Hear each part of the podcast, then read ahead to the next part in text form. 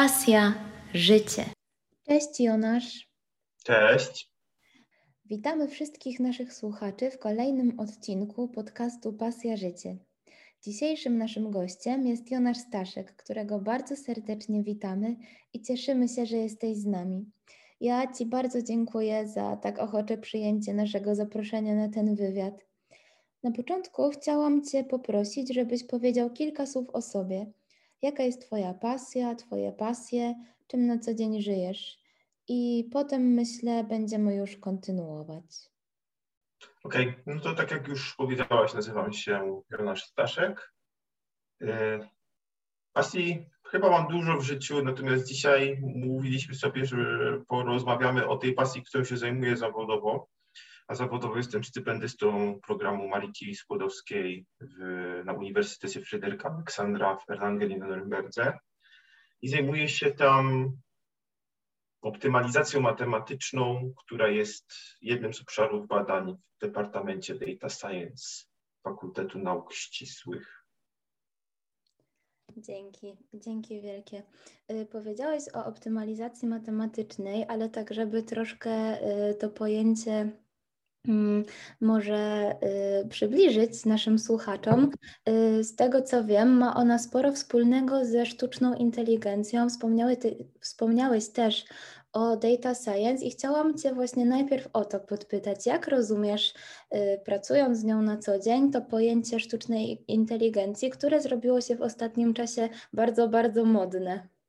Ojej, no to jest pytanie, na które trudno jest jednoznaczną odpowiedź udzielić, ponieważ tak naprawdę zajmujemy się tym jako ludzkość, tak myślę, od końca II wojny światowej, czyli tam powiedzmy od lat 50., od lat 70., czyli od 70 lat i, i w sumie to chyba nie mamy jednej takiej dobrej definicji. Hmm, może użyję takiej, którą sobie tutaj kiedyś wynotowałem, która mi się podobała, to jest definicja Johna McCarthy'ego z 2004 roku. Spróbuję ją tutaj szybko na polski przełożyć. To jest dosłownie nauka i inżynieria tworzenia inteligentnych maszyn, a w szczególności inteligentnych programów komputerowych. E, jest ona powiązana, spokrewniona z podobnym zadaniem, jakim jest używanie komputerów do tego, żeby zrozumieć, jak działa ludzka inteligencja. Natomiast sztuczna inteligencja nie musi jakby ograniczać się do tego, co uwarunkowuje biologia, do metod, które są obserwowalne na, świecie biologicznym. Tak, ja myślę, że to jest troszeczkę dużo, a to i plus to jest też definicja z 2004 roku. Natomiast tak jak mówiłem, no, zajmujemy się tym jako ludzkość praktycznie od końca II wojny światowej w tym rozumieniu. Więc ja bym tutaj był nieuczciwy, gdybym nie wrócił do pana Alana Turinga, który y, już w 1950 roku w swoim takim bardzo popularnym artykule, który miał tytuł Computing Machinery and Intelligence, y, zadał pytanie wprost: Can machines think? Czy maszyny potrafią myśleć? Już wtedy on zaproponował taki test, który do dzisiaj się stosuje. Nazywa się, jak się łatwo domyśleć, testem Turinga, który w dużym skrócie polega na tym, że sadza się człowieka do komputera i przeprowadza się coś takiego, co dzisiaj porównalibyśmy do pisania z kimś na Messengerze. I prosi się człowieka, żeby określił, czy pisze z maszyną, czy z innym człowiekiem. I test Turinga oczywiście przez te 70 lat, jak funkcjonuje, dostał całą masę krytyki. Są ludzie, którzy go bardzo popierają, są inni, którzy uważają, że jest bez sensu. Natomiast nie można mu odmówić tego, że tak naprawdę on rozpoczął całą tę dyskusję na temat tego, czy maszyny kiedykolwiek będą myśleć, czy już myślą. No, zostaje to bardzo tutaj otwarte. Jeszcze inne ciekawe definicyjne podejście. Mm, to, to znowu jest Stuart Russell i Peter Norvig, tak ja myślę, też dość niedawne definicje. Oni tak, cztery takie obszary sztucznej inteligencji wy, wydzielają. I z jednej strony są to obszary, które próbują naśladować ludzi, czyli to sztuczną inteligencją nazywają systemy, które albo myślą tak jak ludzie, albo działają tak jak ludzie. A z drugiej strony mają systemy, które są idealne w pewien sposób, czyli to są systemy, które działają racjonalnie, albo systemy, które myślą racjonalnie. Czyli znowu robiąc takie małe kółeczko do tego, co mówił Turing. Y, to, co robił Turing, to, co Turing zaproponował, to, by, to był system, który działa tak jak człowiek, nie? To było w tej kategorii. Dobra, to tak historycznie troszeczkę poględziłem, ale spróbuję to naprawdę w prostych słowach teraz ująć. To jest sztuczna inteligencja, to jest takie pole rozwoju nauki i nie tylko, które łączy w sobie naukę o komputerach, informatykę z potężną ilością danych po to, żeby umożliwić nam rozwiązywanie różnego rodzaju problemów. Mhm. E, wspomniałaś o uczeniu maszynowym, o uczeniu głębokim. One są bardzo często e, wspominane jako, bym powiedział, takie wiodące strumienie, wiodące nurty w, właśnie w sztucznej inteligencji. E, można powiedzieć o tych dwóch z kolei, że one są nurtami rozwoju algorytmów, które, które próbują tak naprawdę wyrozumieć jakieś prawidłowości w tych potężnych ilościach danych, które my tutaj dostajemy. E, moja prywatna, ukochana, ulubiona definicja jest od Daniela Hulma, to jest taki pan doktor z University College of London, który mówi o sztucznej inteligencji jako goal-directed adaptive behavior, czyli zachowanie adaptacyjne ukierunkowane na cel. Mhm. Najprostszym rzecz ujmując, e, maszyny na tym etapie, które mamy, są w stanie tworzyć dużo więcej danych niż kiedykolwiek ja czy ty będziemy w stanie w naszym życiu przepatrzeć. Są w stanie zrobić szybko, są w stanie z tego wydestylować jakieś tam wnioski i zasugerować podjęcie jakichś tam decyzji. Natomiast to, czego one jeszcze nie potrafią, to jest to, żeby potem zmieniać swoje sposoby myślenia, czy podejmowania decyzji, wyciągania wniosków w miarę tego, jak zmieniają się okoliczności. Dla przykładu, mamy bardzo mocne systemy, które potrafią wykrywać operacje, które mogą nosić znamiona prania brudnych pieniędzy. Tym niemniej cały czas zatrudniamy całe sztaby ludzi w Krakowie, w Warszawie, w tych centrach AML, właśnie Anti-Money Laundering. Mhm. Właśnie dlatego, że po drugiej stronie są ludzie, którzy tak naprawdę wiedzą, że tam jest system, który jest od nich 50 tysięcy razy sprawniejszy w wykrywaniu schematów i prawidłowości na cyferkach, wobec czego cały czas szukają innych sposobów na to, żeby to obejść. I tak naprawdę to, że ten człowiek tam jest potrzebny, żeby cały czas ten algorytm przestawiać, uczyć na nowo, jest tym właśnie brakującym ogniwem w mojej definicji, tego właśnie adaptacyjnego zachowania, który jest nakierunkowany na pewien cel. Mhm. To ja się zahaczę o, o to, co powiedziałeś na koniec. Y, dziękujemy Ci też bardzo za tą całą sferę teoretyczną. Ona jest fascynująca i myślę, że y, jeśli nasi słuchacze będą zainteresowani, to na pewno będziesz w stanie polecić gdzieś na naszych social mediach jakąś y, literaturę na ten temat. Natomiast to, co powiedziałeś na koniec, myślę, jest bardzo, bardzo ciekawe, ponieważ wydaje mi się, że jeszcze kilka lat temu w takim ogólnym dyskursie było, istniało takie przekonanie, że sztuczna inteligencja to jest, y, to jest y, wizja pewnej takiej przyszłości społeczeństwa, które zostanie w jakiejś tam części zastąpione przez roboty, przez maszyny, przez w ogóle jakieś takie właśnie stworzone y, przez sztuczną inteligencję, powiedzmy sobie, różnego typu stwory, które będą zastępować człowieka. A tutaj z tego, co mówisz, widzimy, że jeśli dobrze wnioskuję, że wcale wcale tak nie musi być, że sztuczna inteligencja może być czymś, co człowiekowi wręcz pomaga lub co jest w stanie przetworzyć właśnie, tak jak mówiłeś, dużo więcej danych niż y, my kiedykolwiek będziemy w ciągu naszego życia i że możemy to wykorzystywać także w dobrych celach, nie tylko, nie tylko w jakiejś, y, powiedzmy, w realizowaniu jakichś złych planów. I chciałam y, Ciebie zapytać właśnie o taką praktyczną stronę sztucznej inteligencji. Mm, czy mógłbyś przywołać jakieś przykłady oprócz tego, który, o którym już opowiedziałeś, gdzie na co dzień mamy do czynienia y, lub możemy mieć w przyszłości do czynienia ze sztuczną inteligencją, mm, a niekoniecznie sobie zdajemy sprawę z tego, że, że to jest właśnie ona. Okej, okay, no, dobrze, ja może Ci odpowiem, odpowiadając na to pytanie, może ja pokażę parę przykładów tego, gdzie stosowane są algorytmy, które próbują przewidywać jakieś tam predykcyjne algorytmy, które są wsparciem do podejmowania decyzji, bo takie ma, takich mamy dość sporo, ja, ja się w tych drugich też specjalizuję w mojej pracy naukowej. Y, pierwszy taki bardzo oczywisty przykład to jest taki, że słuchamy tego podcastu, czy słuchacie Państwo teraz tego podcastu, nie wiem, czy na Spotify'u, czy, czy na jakiejś innej platformie, wobec czego zakładam, że... Lub Apple Podcast. Okej, okay, Apple Podcast. Więc y, jest prawdopodobieństwo takie, że mm, trafili tutaj Państwo z polecenia, że mm, jakiś sposób, w jakiś sposób, czy to Spotify, czy Apple Podcast wyświetlił właśnie tę naszą rozmowę Państwu na stronie głównej jako coś, co Państwa może zainteresować. Bardzo podobne algorytmy działają choćby na Allegro, czy na eBayu, czy, czy, czy na Zalando, czy na Amazonie. Tam z reguły na samym dole mamy napisane użytkownikom, którzy kupili albo którzy oglądali ten produkt, podobało się również to i to i to. To prawda. Wręcz jednym z takich kluczowych edukacyjnych przykładów jest budowanie systemu polecania filmów bazując na IMDb, czyli na takim amerykańskim odpowiedniku filmu webu, gdzie tam mamy dane o użytkownikach i próbujemy przewidzieć, bazując na tym, co już widzieli, jakie inne filmy mogłyby im się spodobać.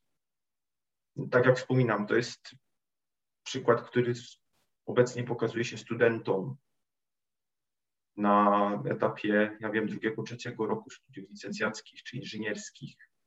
Nie, to już technologia jest tutaj tak zaawansowana i już naprawdę jest to prostsze niż się wszystkim wydaje, żeby taki system skonstruować.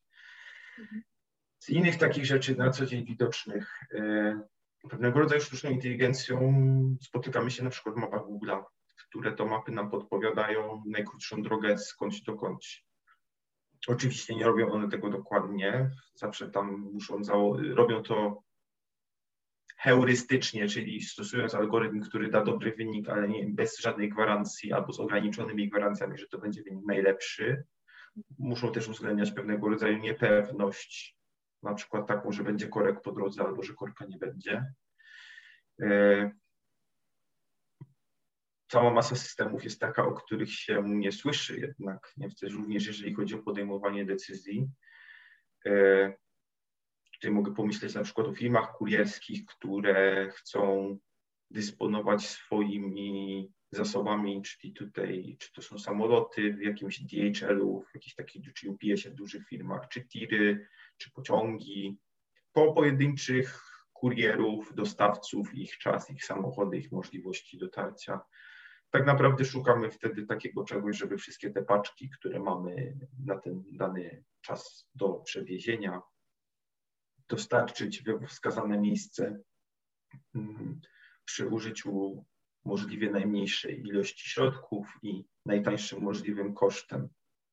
Oczywiście takiej decyzji nie da się podejmować też na ślepo. Nie? Musimy mieć wcześniej jakiś inny algorytm, też szeroko rozumianej sztucznej inteligencji, który spróbuje mi przewidzieć, aha, a dzisiaj to tych paczek będzie stąd dotąd X, a jutro będzie Y.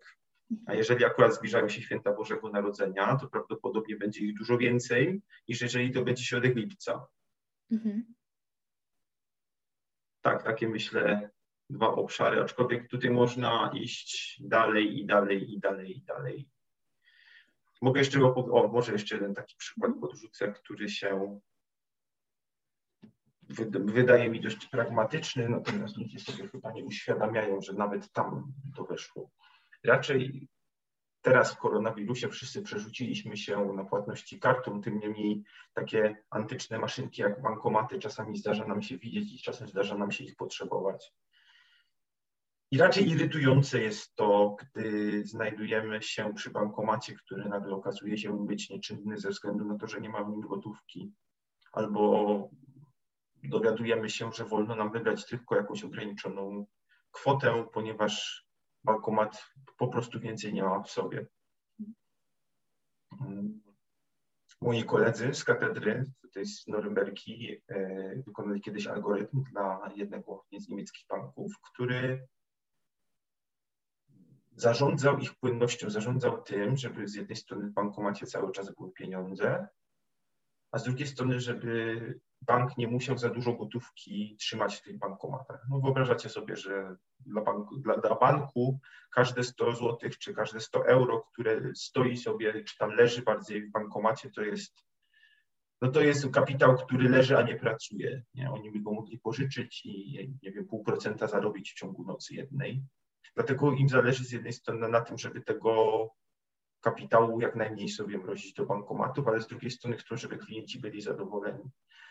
E, koledzy opracowali algorytm, który pozwolił bankowi jednemu zaoszczędzić no, kwoty, które idą naprawdę w miliardy euro w ciągu jednego roku, na samym tym, że do bankomatu każdego zostało dołożone dokładnie tyle pieniędzy, ile powinno być, ani więcej, ani mniej. Mhm. Niesamowite, że, że taki algorytm y, pozwolił zaoszczędzić takie kwoty. To, to jest naprawdę e, mind blowing, tak bym mhm. powiedziała po angielsku. Y, dzięki Jonasz, to, to wszystko jest bardzo ciekawe. Y, mam jeszcze takie pytanie, bo spotkałam się kiedyś ze stwierdzeniem, że właśnie ta moda na sztuczną inteligencję sprawia, że ludzie często używają tego pojęcia tak bardzo szeroko y, i mówią, że zajmują się sztuczną inteligencją, ale tak naprawdę ich praca nie odbywa się z nią per se. Czy chciałam Cię zapytać, czy w ogóle zaobserwowałeś takie zjawiska, czy rzeczywiście tak się dzieje?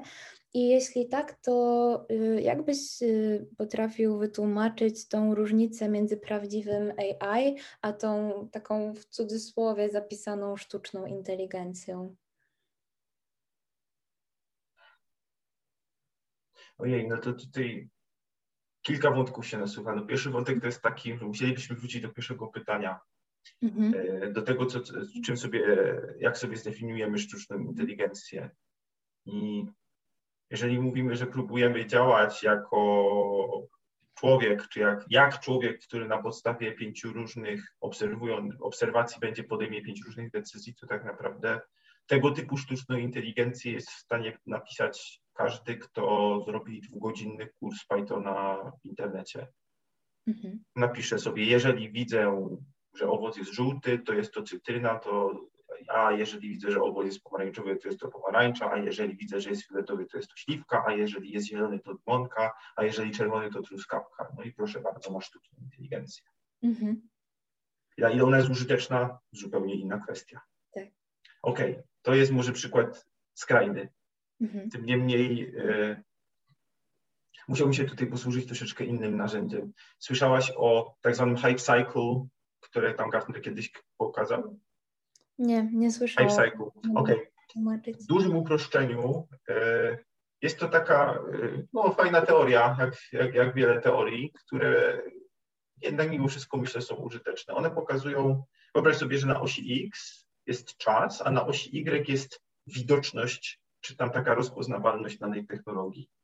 Mhm. I na samym początku pojawia się coś, co tu technologię wyzwala, coś, co pokazuje e, zmusza ludzi do tego, żeby coś takiego w ogóle wymyślić. Jak sobie wyobrażasz, to jest sam początek tego wykresu i wtedy sam wykres tej takiej widoczności czy popularności danej technologii też jest na zerze. Mhm. Po czym, jeżeli ich technologia jest, nie wiem ładnie, bo jak to ładnie określić, sexy, modna, taka zaczyna się podobać, następuje taka, taki wykładniczy wręcz przyrost, taka eksplozja, bardzo, bardzo mocno do góry to leci aż zatrzymuje się na takim maksimum, które ładnie po angielsku nazywa się peak of inflated expectations, czyli szczyt nadmuchanych oczekiwań. O. Następnie następuje załamanie, mhm. funkcja zaczyna spadać, tak jakbyś sobie wyobraziła odwróconą funkcję kwadratową. Mhm. I dojeżdża do czegoś, co się nazywa trough of disillusionment, czyli dolina rozczarowania. Potem następuje delikatny przyrost, i wypłaszczenie potem, czyli tak zwana krzywa oświecenia i płaskowyż produktywności. Ja myślę, czy, czyli jeszcze raz spróbuję to na, narysować palcem, żebyś chociaż sobie to mogła mhm. wyobrazić. Dobrze. Najpierw, najpierw, czekaj, najpierw do góry. Ja może będę dopowiadać, czyli krzywa rośnie. Potem spada bardzo mocno, potem znowu rośnie i się mhm. wypłaszcza. Się wypłaszcza. Mhm, okay. Wypłaszcza się mniej więcej na poziomie dwóch trzecich tego maksimum w, przy szczycie nadmuchanych oczekiwań. Ja myślę, że jeżeli chodzi o sztuczną inteligencję, myśmy już ten, my jesteśmy gdzieś w okolicach szczytu tych nadmuchanych oczekiwań i zaczynamy powolutku zjeżdżać w tą taką mm, dolinę rozczarowania, ponieważ mówi się o tym strasznie dużo. Ludzie nie do końca zdają sobie sprawę, co to potrafi, a czego to nie potrafi. Mhm. Gdzie my jesteśmy też jako ludzkość, jako naukowcy, jeżeli chodzi o rozwój takiego typu y, algorytmów.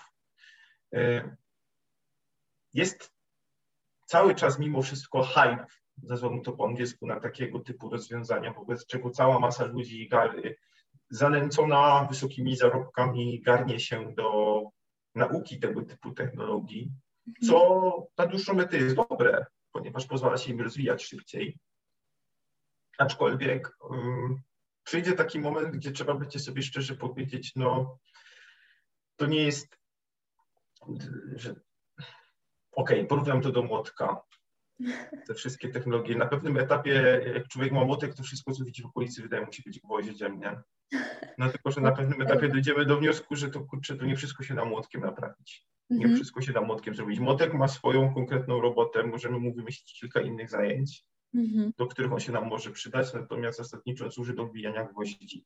Mhm. Ewentualnie do wyciągania, no, jeżeli sobie tam ten młotek odpowiednio stwilkujemy, ale znowu, to jest może nadmierne uproszczenie problemu, aczkolwiek y, pewnych rzeczy jeszcze po prostu musimy dojrzeć jako ludzkość, ale też jako naukowcy. Nasze technologie muszą dojrzeć, żeby tak daleko dojść. Pytasz się mnie, jak rozróżnić takie jedno od drugiego. No, ja bym tutaj proponował tak zwany zdrowy rozsądek jak we wszystkim.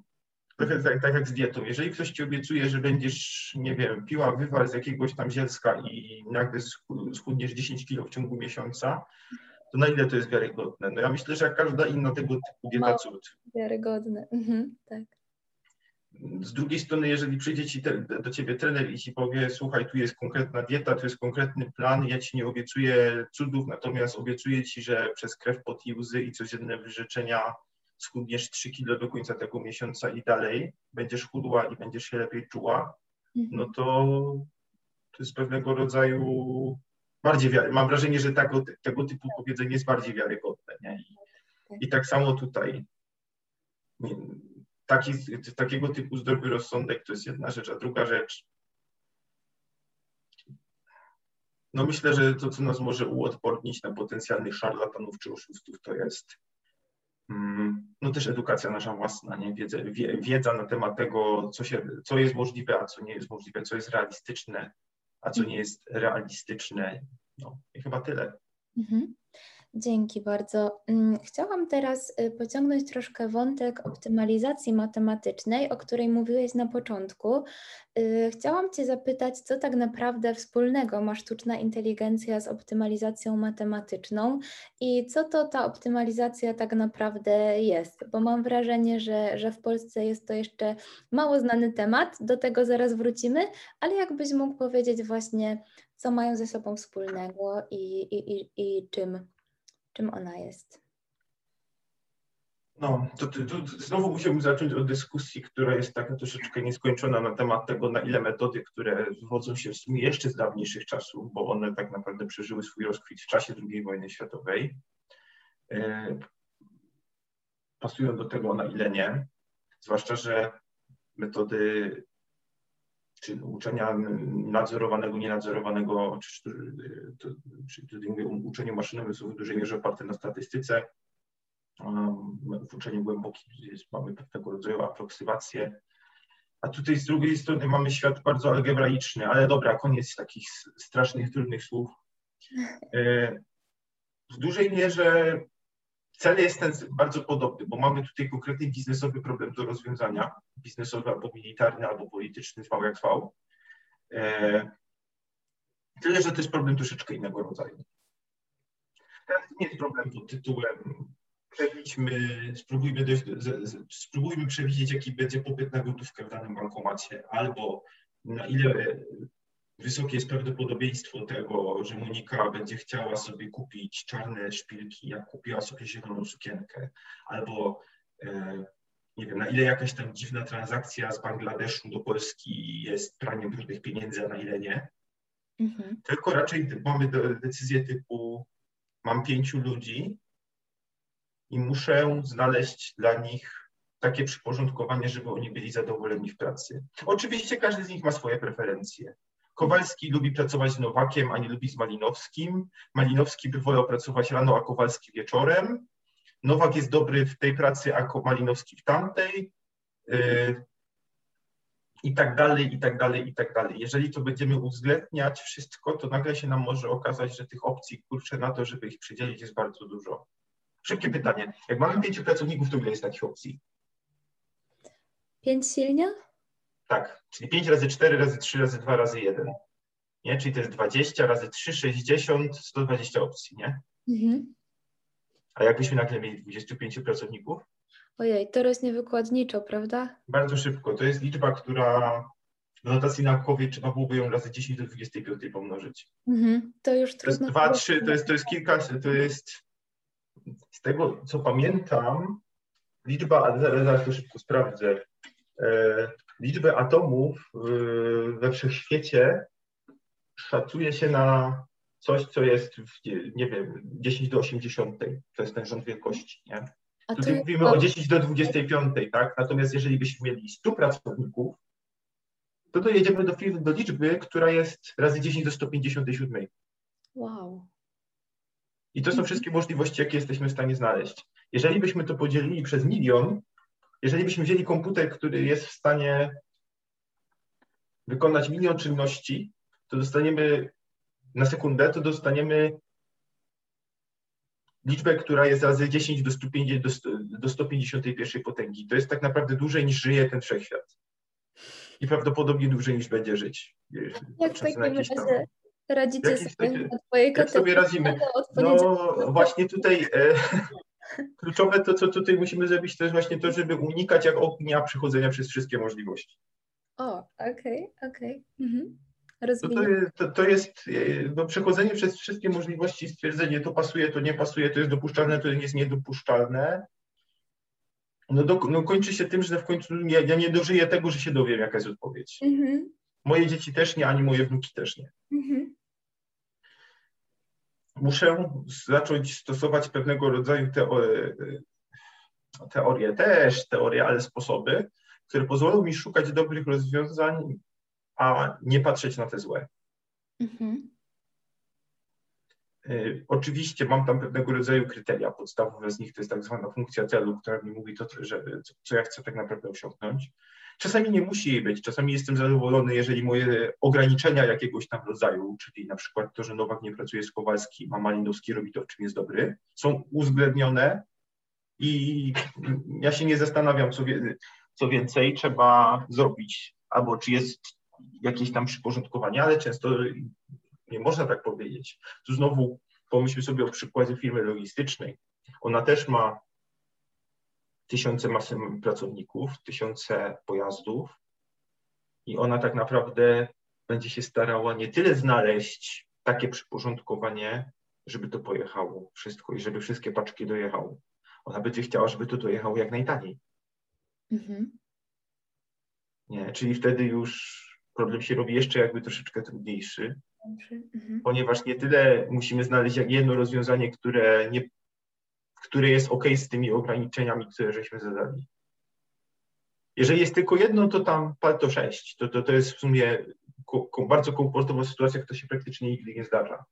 Z reguły jest więcej takich rozwiązań i wtedy musimy znaleźć to, które jest najlepsze.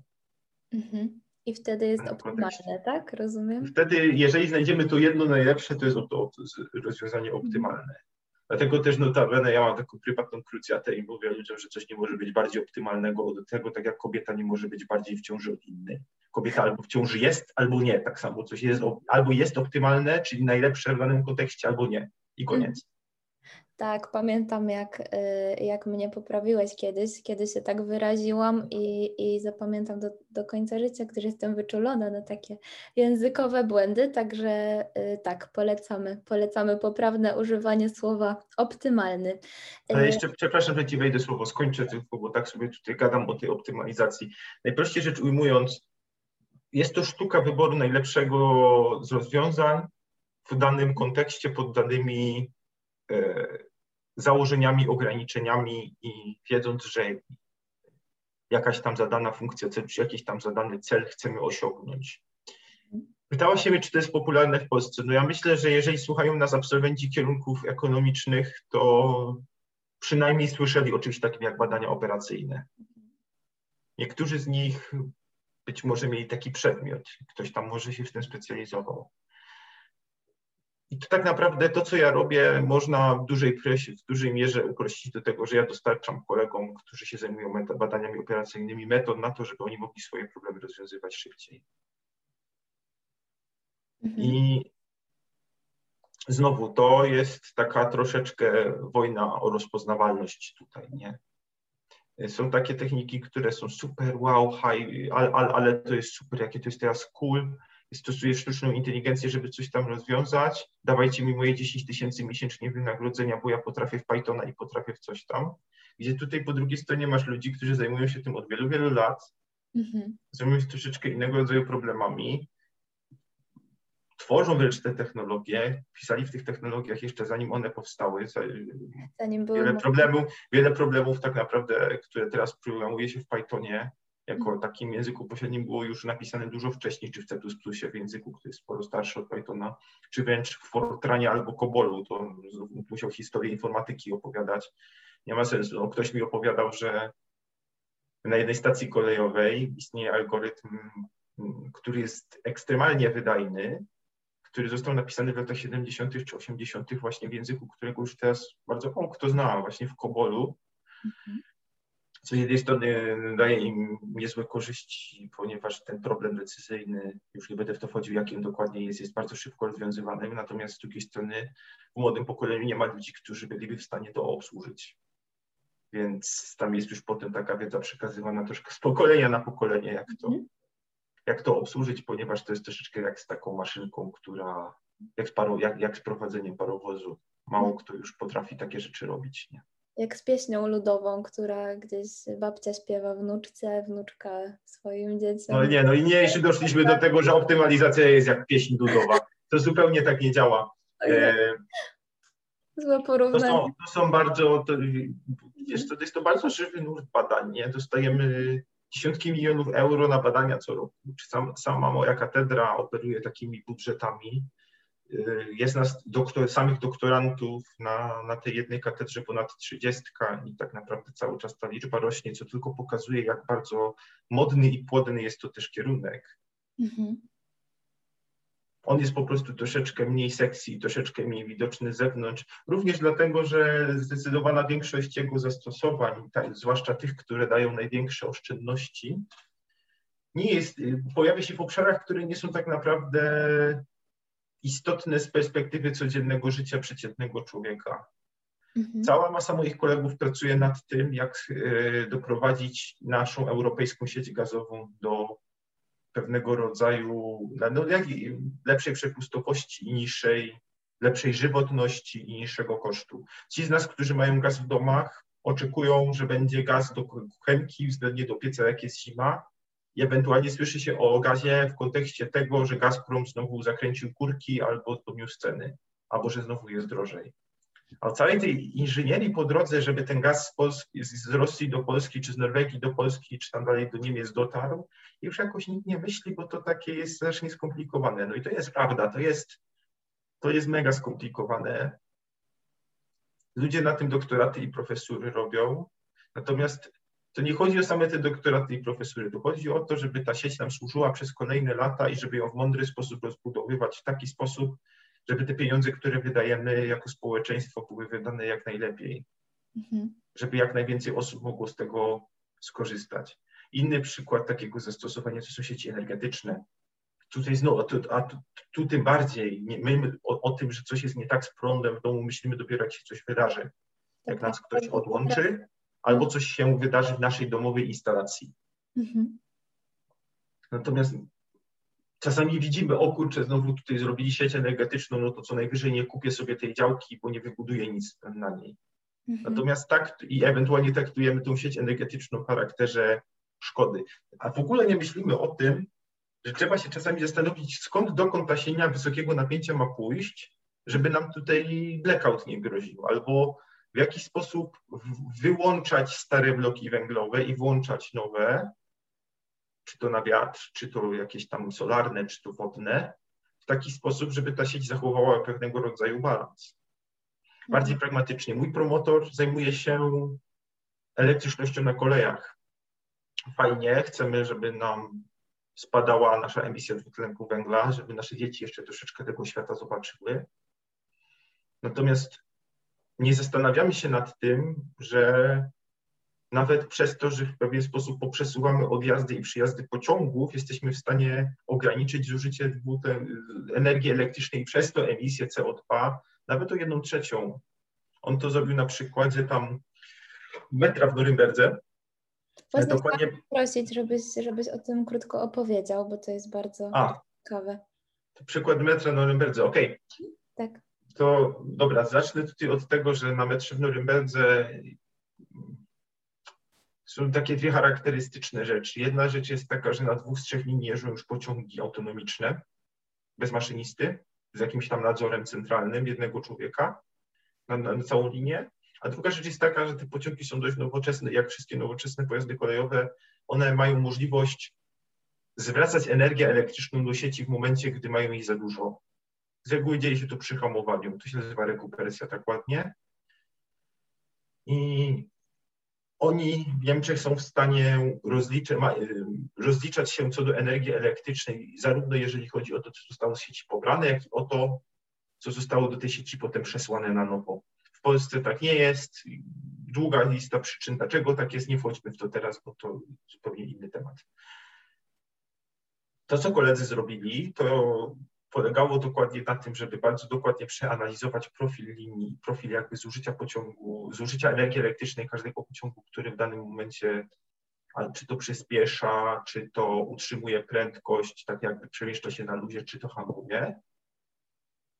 I takiego poukładania rozkładu jazdy i takich decyzji, które tam automat podejmuje na temat tego, jak pociąg ma jechać, czy ma przyspieszać, czy hamować, czy utrzymywać prędkość, żeby tam w krótkiej perspektywie zmniej, możliwie zmniejszyć rachunek za energię elektryczną.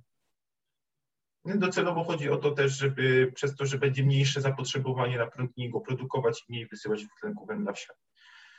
Mm. Co się okazało? Jak pociąg hamuje, no to oddaje energię elektryczną, czyli oddaje, czyli wysyła do sieci, ktoś inny z tego może skorzystać, czyli teoretycznie operator, można powiedzieć, zarabia. Z drugiej strony, jeżeli pociąg ham rusza, to on wtedy bardzo dużo tej energii potrzebuje, żeby wystartować. Mhm. No i to, co algorytm wyliczył jako optymalny plan, to było coś, co mm, zdaje się bardzo intuicyjne, czyli w obrębie jednej stacji powinniśmy unikać jakiejś sytuacji, że dwa pociągi odjeżdżają naraz. Mhm. Z drugiej strony powinniśmy dążyć do sytuacji takiej, że pociąg odjeżdża tylko wtedy, gdy inny pociąg akurat hamuje. Mhm. Właśnie po to, żeby ta energia, która w tym momencie jest oddawana do sieci, zaraz popłynęła do tego pociągu, który jej potrzebuje. Oczywiście ten pociąg hamując nie odda tyle, żeby tamten pociąg rozruszać. Natomiast netto ten pociąg ruszający weźmie mnie z zewnątrz, ponieważ akurat w tym momencie ta energia będzie dla niego dostępna, której on będzie potrzebować. Mhm. Y, przez, żeby było ciekawie, koledzy nie potrzebowali żadnych zmian w budowie pociągu.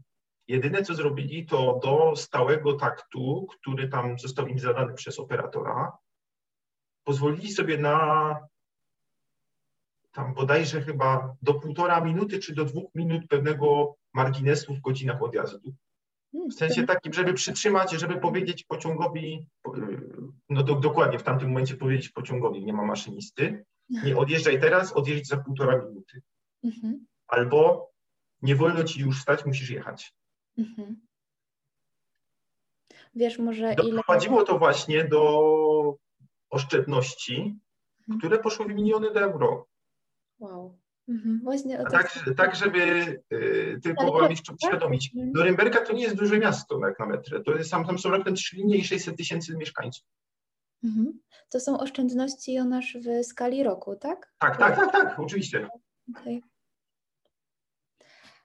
To naprawdę robi wrażenie y, i myślę, że, że mówię za nas dwóch, kiedy mówię, że mamy nadzieję, że ta optymalizacja matematyczna wkroczy również y, z całym impetem do Polski za jakiś czas tutaj.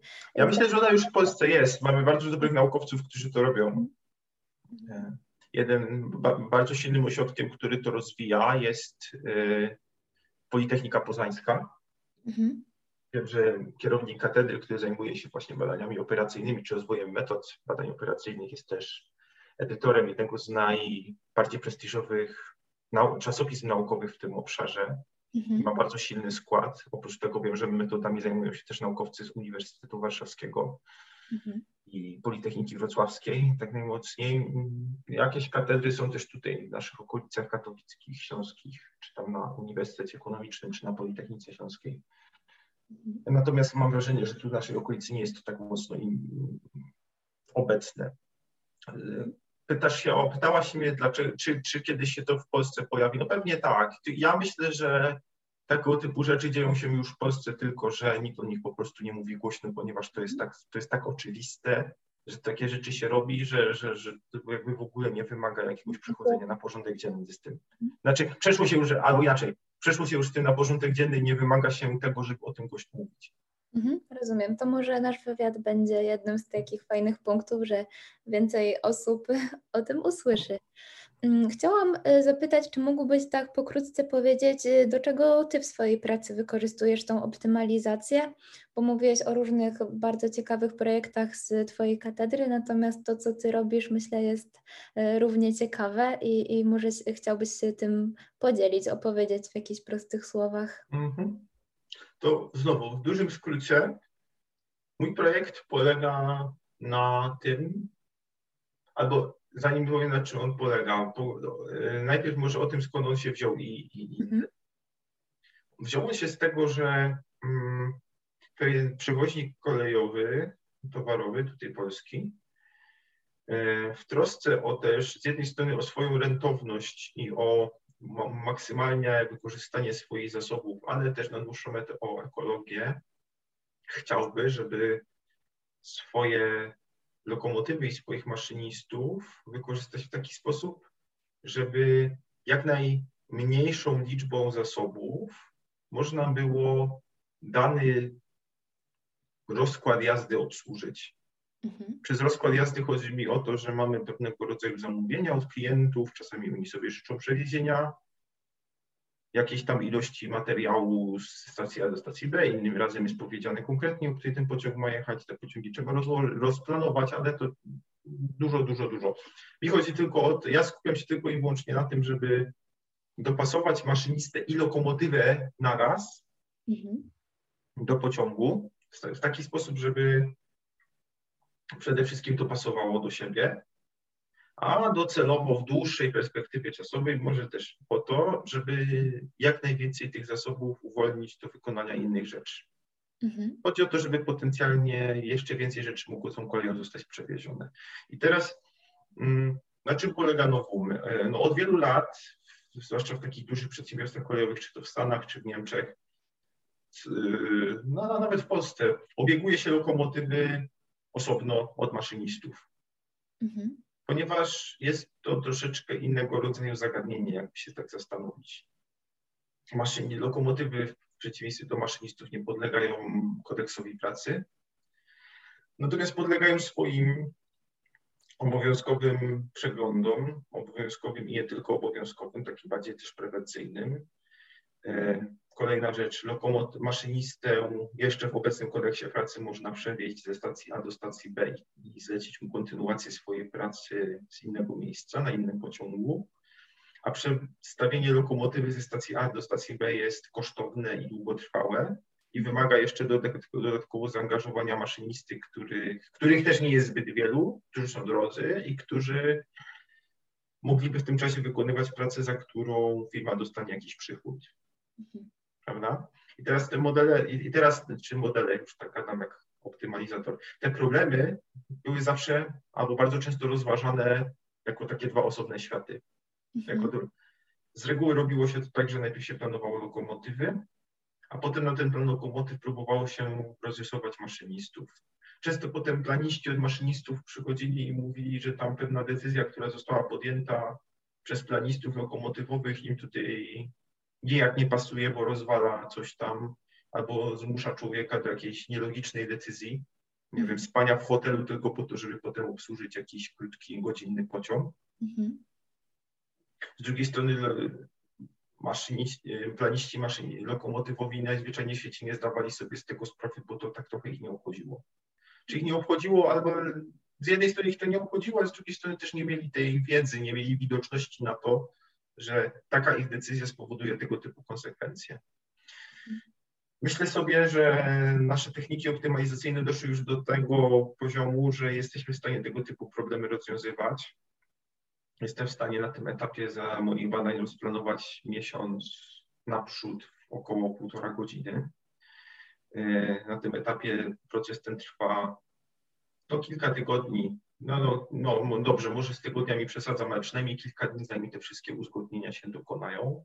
Tutaj mam nadzieję dać e, nie tylko naszemu partnerowi przemysłowemu, ale tak naprawdę też nauce pomysł na to, jak, w jaki sposób można rozwiązywać takie problemy w czasie dużo jednak krótszym, który pozwoli przy odpowiednim zaangażowaniu sprzętu na wręcz analizę scenariuszową, mhm. która powie mi, co jeżeli tak, a co jeżeli tak, wygenerowanie czterech, pięciu planów naraz i potem dyskusja ewentualnie nad tymi pięcioma, z których wybierze się najlepszy.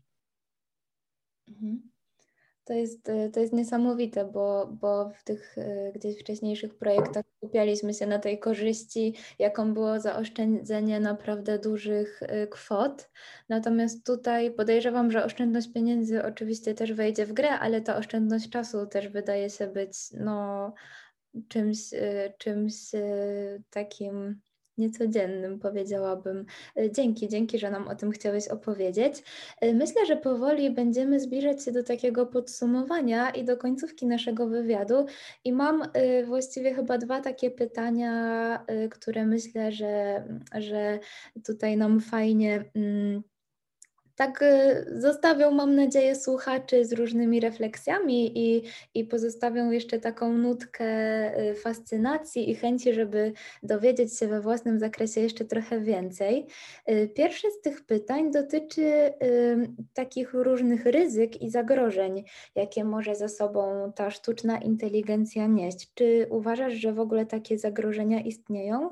I jeśli tak, to mm, jakie jest Twoim zdaniem takie największe ryzyko, z czym sobie możemy nie poradzić albo jakoś źle poradzić jako ludzkość, która już z tą y, sztuczną inteligencją tak naprawdę współżyje, można powiedzieć, prawda? Okej. Okay. Powiem tu o dwóch rzeczach. Mhm. E, kurczę, ja pomniałem, czy to jest cytat, może sobie przypomnę za chwileczkę, natomiast ktoś kiedyś powiedział bardzo mądrą rzecz. E, all models are wrong, except for the fact that some are useful. Czyli po polsku wszystkie modele, to chodziło tam wtedy o modele statystyczne, ale nie są, są błędne, tyle tylko, że niektóre nie są użyteczne. Mm-hmm. Tak? I mm, ludzie często zapominają o tym. idą ślepo mówiąc, że skoro jakiś tam automat predykcyjny mi powiedział, że to mam zrobić, to ja to robię. Bez zastanowienia się takiego krytycznego nad tym, że być może model czegoś nie przewidział, albo być może model został tak skonstruowany, że y, ktoś, albo może tak to powiem, ktoś, kto konstruował ten problem, ten model, nie wpadł na to, że jeszcze coś się takiego może wydarzyć i po to ty człowieku tutaj jesteś, żeby to szerszym kontekstem objąć i samemu zdecydować. Nie? To jest takie troszeczkę ślepe posłuszeństwo temu, co, e, co robią algorytmy. Nie?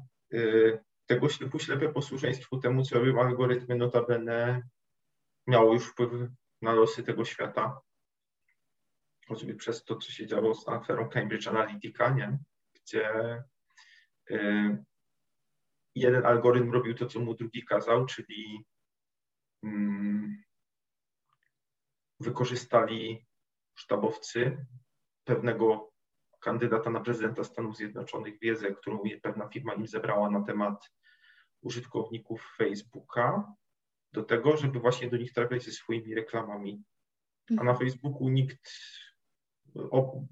czy, czy, czy, czy w innych mediach, platformach społecznościowych reklamy może od jakiegoś czasu są dopiero przeglądane, a jeżeli nawet kiedyś były przeglądane, to głównie pod, to, pod kątem tego, czy tam się jakieś kryminalne treści nielegalne nie znajdują.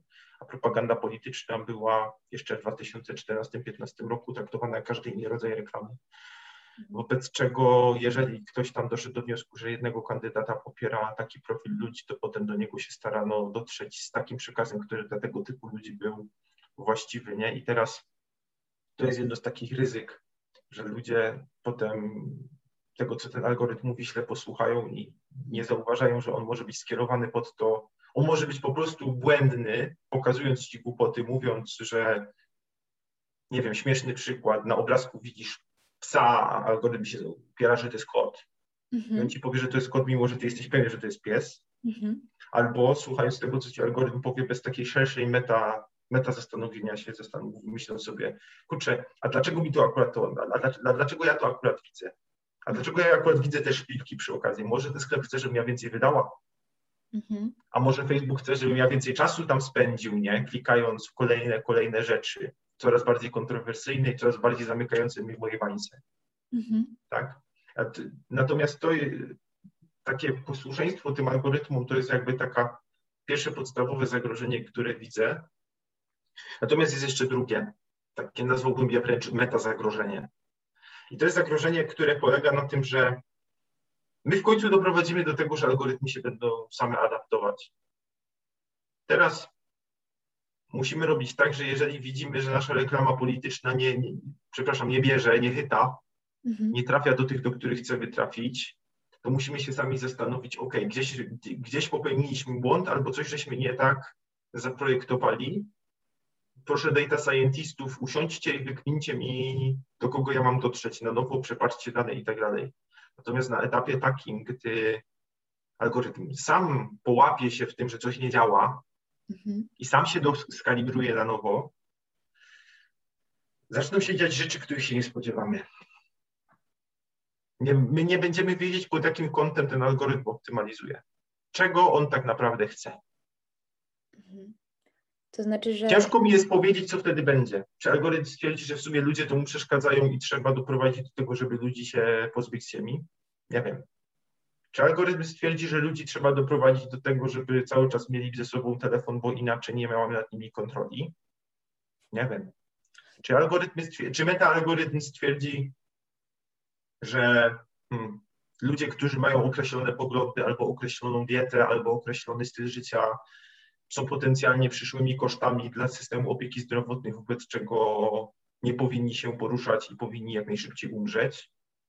Nie mam pojęcia. Ja wiem, że maszyny nie mają empatii. Mhm.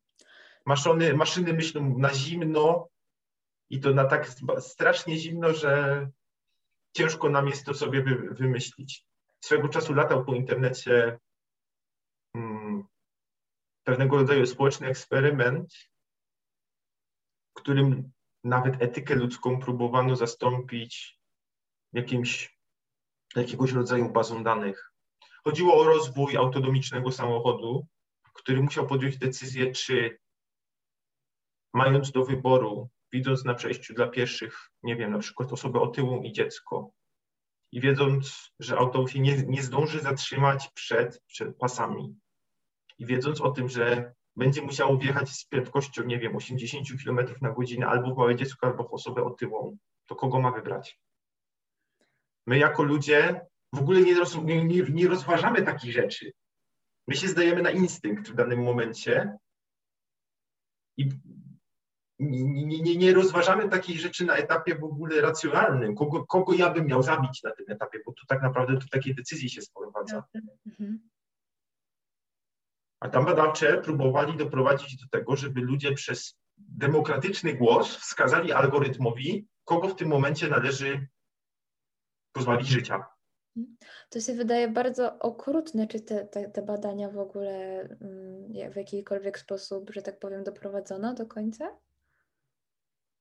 Zakładam, że materiału nazbierano tyle, że jakieś publikacje się z tego pojawiły, jeżeli to, jeżeli to jest koniec, o którym myślisz. Na ile one zostały potem zaimplementowane w produce, u producentów samochodów, to tego nie wiem. Mhm. Zostawimy. Słyszałem jeszcze taki, takie ploteczki, że jeden z niemieckich producentów samochodów, ten z gwiazdką, optymalizuje zawsze pod przeżycie swojego pasażera, pod, pod, pod przeżycie tych, których ma wewnątrz samochodu. Mhm. Kosztem mhm. tych, którzy są na zewnątrz. Aczkolwiek to są plotki wcale niepotwierdzone, więc mhm. ciężko, ciężko mi tu tak naprawdę powiedzieć, co dalej to jest jednocześnie y, straszne, jak myśli się o, takiej, o podjęciu takiej decyzji, y, a z drugiej strony fascynujące dla mnie jest to, jak bardzo świat jest takim systemem naczyń połączonych, że wyszliśmy od sztucznej inteligencji, optymalizacji matematycznej, a tak naprawdę okazuje się, że, że jest ona tak blisko związana gdzieś z naszą moralnością, etyką i, i właściwie już tematami filozoficznymi. Myślę, że jeszcze nie jedną godzinę moglibyśmy spędzić rozwijając, rozwijając rozwijając te kwestie i rozmawiając dalej, mm, ale właściwie poruszyłeś w swojej odpowiedzi drugie pytanie, które chciałam zadać, czyli y, jak Twoim zdaniem w przyszłości y, ta sztuczna inteligencja, jaki będzie miała wpływ na nasze życie? Trochę już tutaj y, poruszyłeś ten temat, więc mm, może zadam jeszcze dodatkowe takie troszkę inne pytanie. Mm, co byś powiedział młodym ludziom, którzy się tą sztuczną inteligencją interesują, bądź chcą zainteresować w taki sposób, już powiedzmy bardziej na poważnie, może, może w takim kontekście zawodowym, czy miałbyś jakieś y, takie rady, bądź cenne wskazówki, mm, czym się warto zainteresować, może kogo warto posłuchać, poczytać? Mm, jeśli, jeśli to jest taki y, frapujący dla kogoś temat. Przede wszystkim chciałem powiedzieć, że pole jest niesamowicie ciekawe bardzo mhm. mocno teraz rośnie i, i technologie te, które, o których mówiliśmy, już tak mocno weszły w nasze codzienne życie, że być może hype na nie się kiedyś skończy, natomiast one z nami zostaną. Mhm. Tak jak zostały z nami traki automatyczne, czy maszyny do odprawy na lotnisku, i, czy automaty biletowe na dworcach kolejowych. Wobec czego naprawdę zapraszam, bo to odkrywanie tego może być niesamowitą przygodą. Również z taką, jak na, na, takim też poziomie filozoficznym, tego troszeczkę dowiadywania się więcej o swojej własnej naturze czy o naturze ludzkiej. Żeby tutaj nie zarzucić ludzi potencjalnie zainteresowanych, na tym etapie myślę, że konieczne jest znajomość języka Python albo R, jednego z tych dwóch. Myślę, że w przyszłości może pojawią się jakieś inne. Jeżeli chodzi o podcast, polecam Lexa Friedmana, pisanego przez i po prostu.